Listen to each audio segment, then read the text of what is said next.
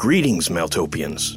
Are you looking to delve deeper into the world of Meltopia? Then check out our Patreon, where you can find written mythos pieces, world maps, found footage, art, Patreon exclusive shows, and more. Just go to patreon.com forward slash Meltopia and join one of our tiers for access to great new content. Brave the forbidden and embrace the darkness.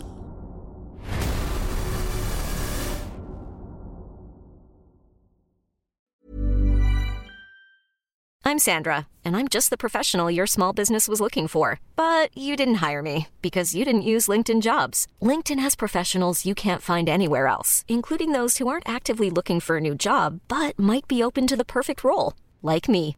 In a given month, over 70% of LinkedIn users don't visit other leading job sites. So if you're not looking on LinkedIn, you'll miss out on great candidates like Sandra. Start hiring professionals like a professional. Post your free job on linkedin.com/achieve today.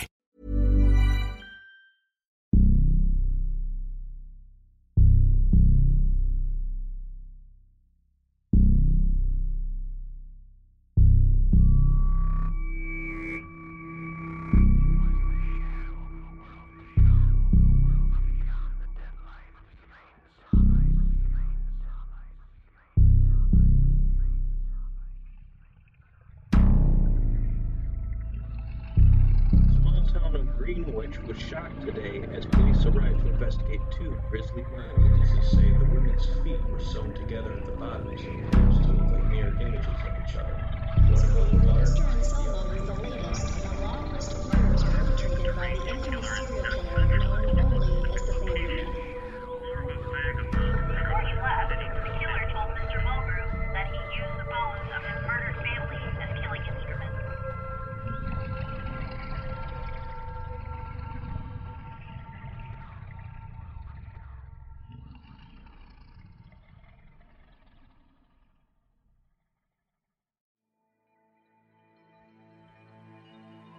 Reverence is an interesting word, often applied more discriminately than others of its caliber. So, when the young man I had come to see used it to describe his feelings towards his dreams, I felt inclined to listen to him a bit more carefully. He said, There is a wisdom within my dreams, beyond the pull of standard reason and logic. It is crafted from experiences that have not been filtered through the waking senses, and so persists as a knowing without conventional form or substance. The man barely moved, lying on his bed, looking at moths orbiting a naked, glowing light bulb. Where the power came from to produce the illumination, I have no idea. The city may be in ruins, but I'm sure it wasn't suffering from a paucity of energy sources, no matter how gruesome or unearthly. Moths are so much different than butterflies. They remind me of the difference between waking and dreaming. The butterfly is a beautiful creature, but only and ultimately explicit, wearing its colors upon the dust of its wings. Such a creature can only decorate the world like a living bow tied whimsically around a gust of wind, fluttering beautifully, pointlessly. Like most things, the butterfly is really just a dried up dream that has lost its connection to the other side, and so has become an exhibition without substance or source. The moth, however, is a great adventurer, a night thing. It is the custodian of uncommon desires that presumably outstrip the need for aesthetics and spectacle. It is not content with only its wings in the open air, but requires more, and so drowns itself in the night, every night, looking for something. What it seeks no one knows, not even the moth. It simply knows that what is, is all wrong, and there must be something greater hiding behind the night's darkness, something more wonderful than even tireless wings and an infinity of night could ever provide. It is as if the moth's entire life were designed for a singular purpose escape. Or perhaps it was merely designed to believe that it exists in a place that needs escaping from, and that its nightly passions are somehow sufficient to locate a way out. A dream is so much like that, you see. It takes wing into the unknown, traveling and never arriving, always searching for an exit and rarely finding one. Obviously, I disagreed with his characterization of the dead world, as it could never be decorated, it could only ingest beauty, leaving behind the dry bones of devoured dreams. Yet the man's expertise lay in dreams and not the waking world, so I forgave the mistake, although his characterization of the butterfly was correct.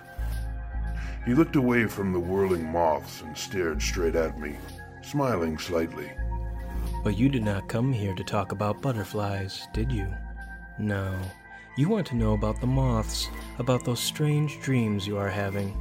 I nodded, and his eyes took on a strange energy, as if they were aglow in some other spectrum of light or darkness.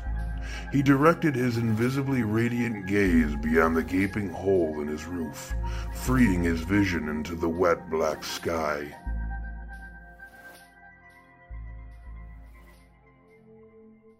Rain was falling only lightly, its soft patter blending easily with the gentle breeze. The man continued.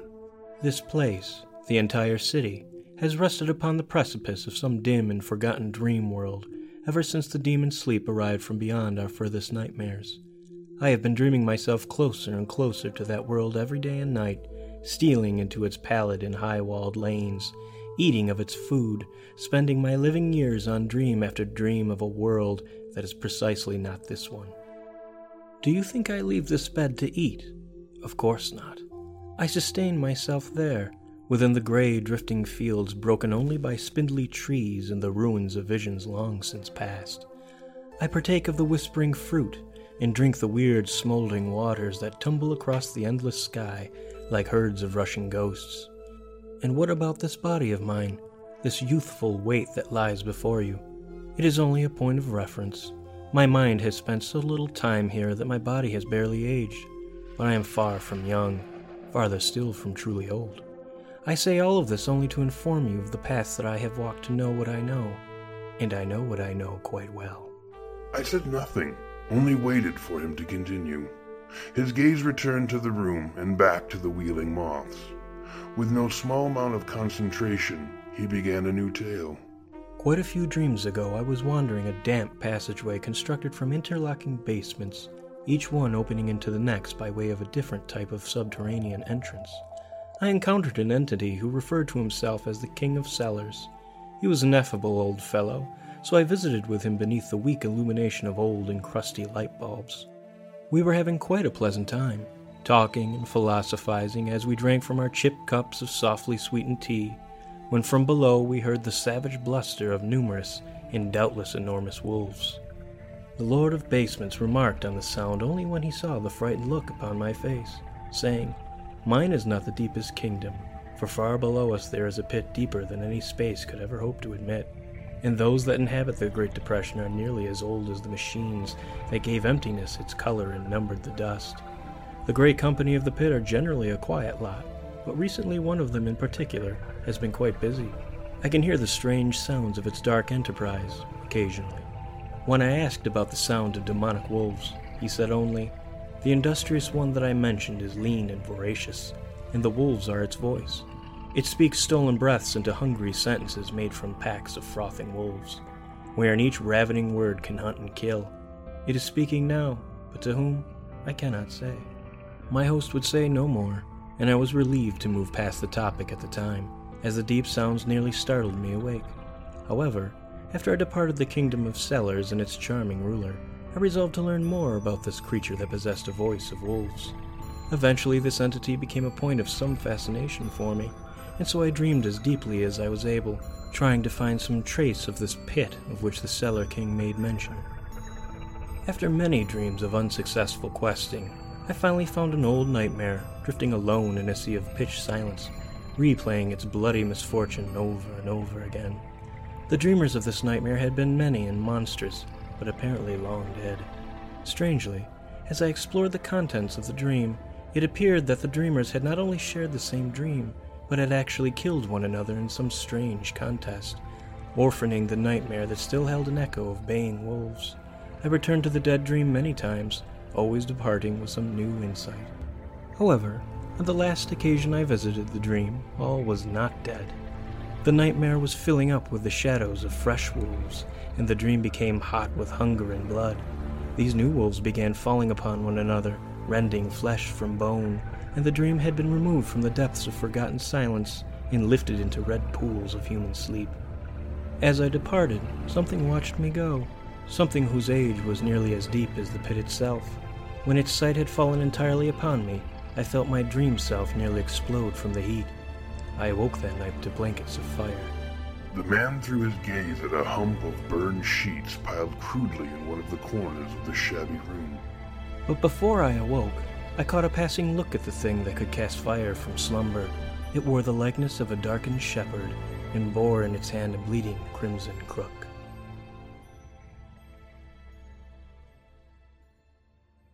I still remembered the picture the crucifier had drawn within his yellowed journal. You speak of the shepherd of wolves, do you not? The man looked a bit irritated, as if I'd disrupted the rhythm of his carefully planned sermon. Of course. He is the thing that calls out to you, and all the rest of your kind. He waited smugly for the words he knew I would speak. I have no kind, dreamer. I am no wolf. I am a repairer of dreams, an artist. Everything else is merely parenthetical, provisional. Nothing more and nothing less. Are you an artist indeed? I will say this for you you are different. But you have no idea of precisely what you are. You poor beast. Some of his words were like the distant notes of a weakly remembered song. His remaining words were offensive. Yet again, his was the knowledge of things that walked the distant shores of dream, not of matters concerning the business of firmer worlds. He was again forgiven, or at least ignored. His smile returned to light up invisible worlds. He was quite pleased with himself for his performance and in his role of sage. You have no choice but to play the shepherd's game, and you have every reason to play it well, my giant friend. You see, the shepherd is one of the unbegotten. His will, even from down within so deep a hole, is as inevitable as silence. He cannot be denied his sport. He wrote you an invitation in blood and twilight, and he means for you to join him and all the others he has invited into a game that can displace stars and conjure worlds from whispers. And should I win? I asked, genuinely curious. Who is to say? The shepherd is as mysterious as the nightmare that dismembered Boston and raised New Victoria from its riven corpse. The wills and ways of such things are not for us to know. We simply symbolize their powers, in the same way ink symbolizes our thoughts on paper, although we are not the ones holding the pen. Then I have one more question for you, dreamer. What do you know of the dreams of Sarah Kane? The man's grin nearly exceeded the boundaries of his face. You mean, of course, Black Molly Patience. Another name on my murder list transformed into a wickedly beautiful thing. She was a poisonous one, a cannibal who walked under the world, serving her darkest appetites. Her underground tunnels, sweet venoms, and secret trapdoors were the very stuff of children's nightmares. I was certain the man's secret vision could see the soul of my own smile testing the limits of his neglected room.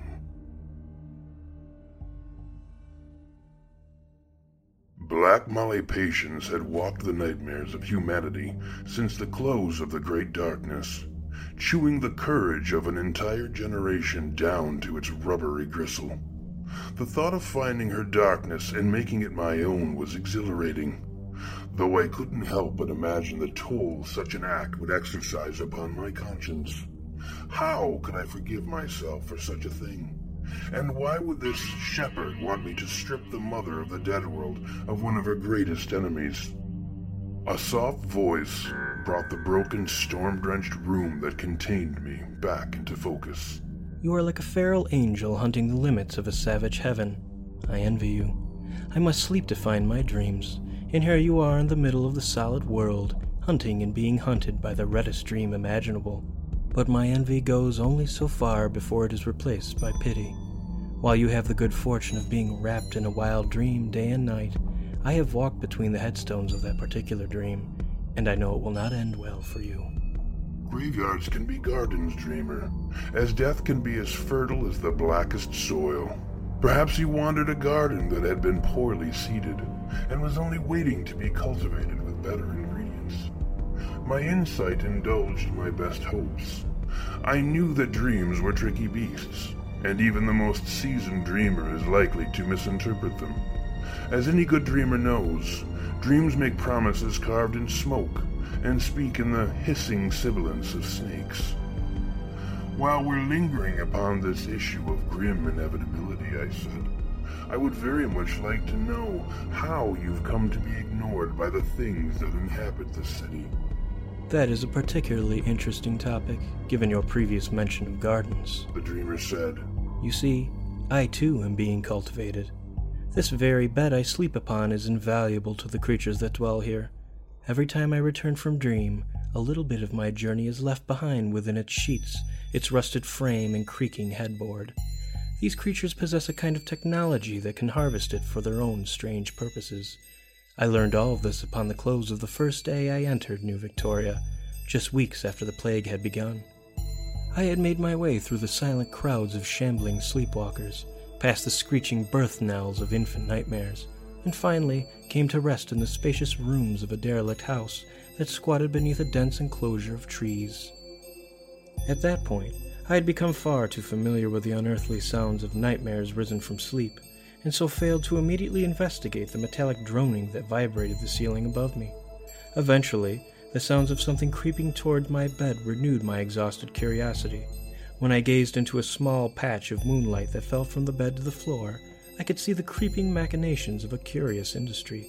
Throbbing semi organic tubers were slithering across the floor and crawling up between the box spring and mattress of my bed. Of course, I was quick to leap from beneath my sheets and onto the floor, and just in time. A ganglionic tangle of smaller tubers descended from the unseen corners of the dark room and seized my pillow within a death grip of extruded hooks and needles.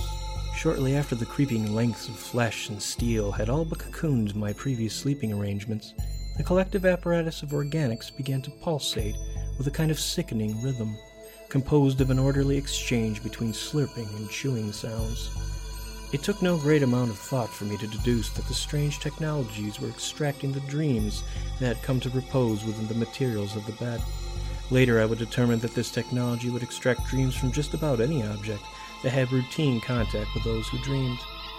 As perhaps you are uniquely positioned to understand, any dream that can survive waking, even in the minutest amount, is a quantifiable victory, even part of a larger potential victory over all of this intractable waking foolishness. So, these things have smartly devised a means by which no amount of residual dream is suffered to waste. Since that night, the things have left me to my own devices, so long as I dream in the right direction and do not distract from the rest of their labors. And with this last bit of insight, I must conclude our little meeting, for as I have mentioned, I am only tolerated here as long as I remain a quietly ripening fruit, not a noisy flower that gathers stinging pests.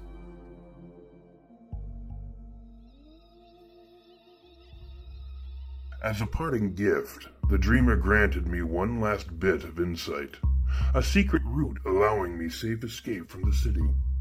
I walked through the damp blackness of a long hallway towards an elevator.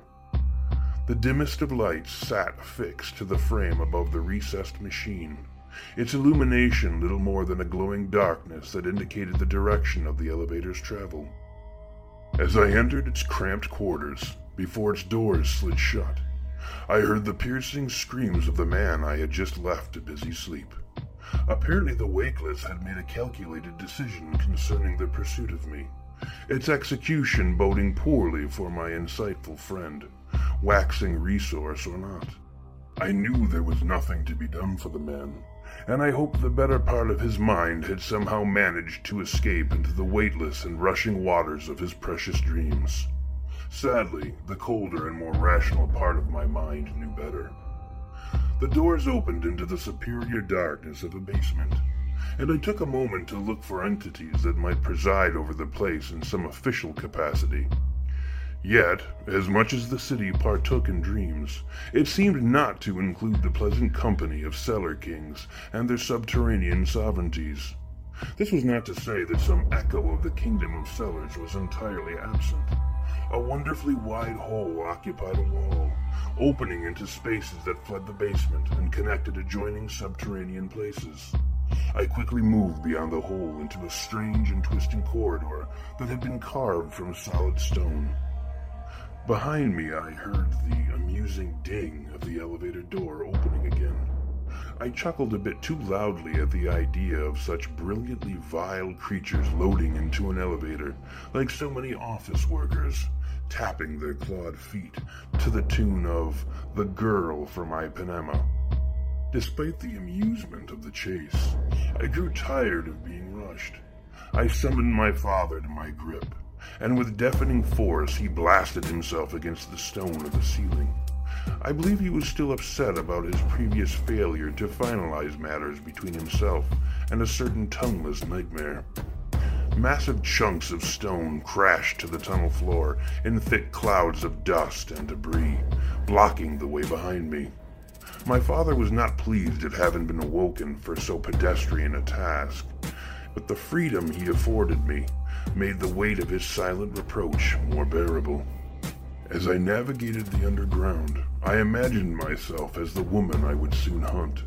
I listened with pricked ears as I glided through the deep stillness that overflowed from the blackest voids, waiting for a sign to call me up from the darkness to snatch my prey from the world. With my victim firmly in my grasp, I would send my venom rifling through its bloodstream and then steal away into the subterranean rooms of my home. The bones of my previous meal would gather around my naked feet as I devoured my paralyzed prey. I was so enthralled with my imaginings that I had nearly neglected to notice a light that was growing brighter by the moment. Before I knew it, the man-made tunnel had transitioned into a natural expanse of smooth rock that conducted me without the mouth of the yawning cave. I looked above a nearby hill and spied the distant rooftops of New Victoria. I had escaped the nightmare city for the second time.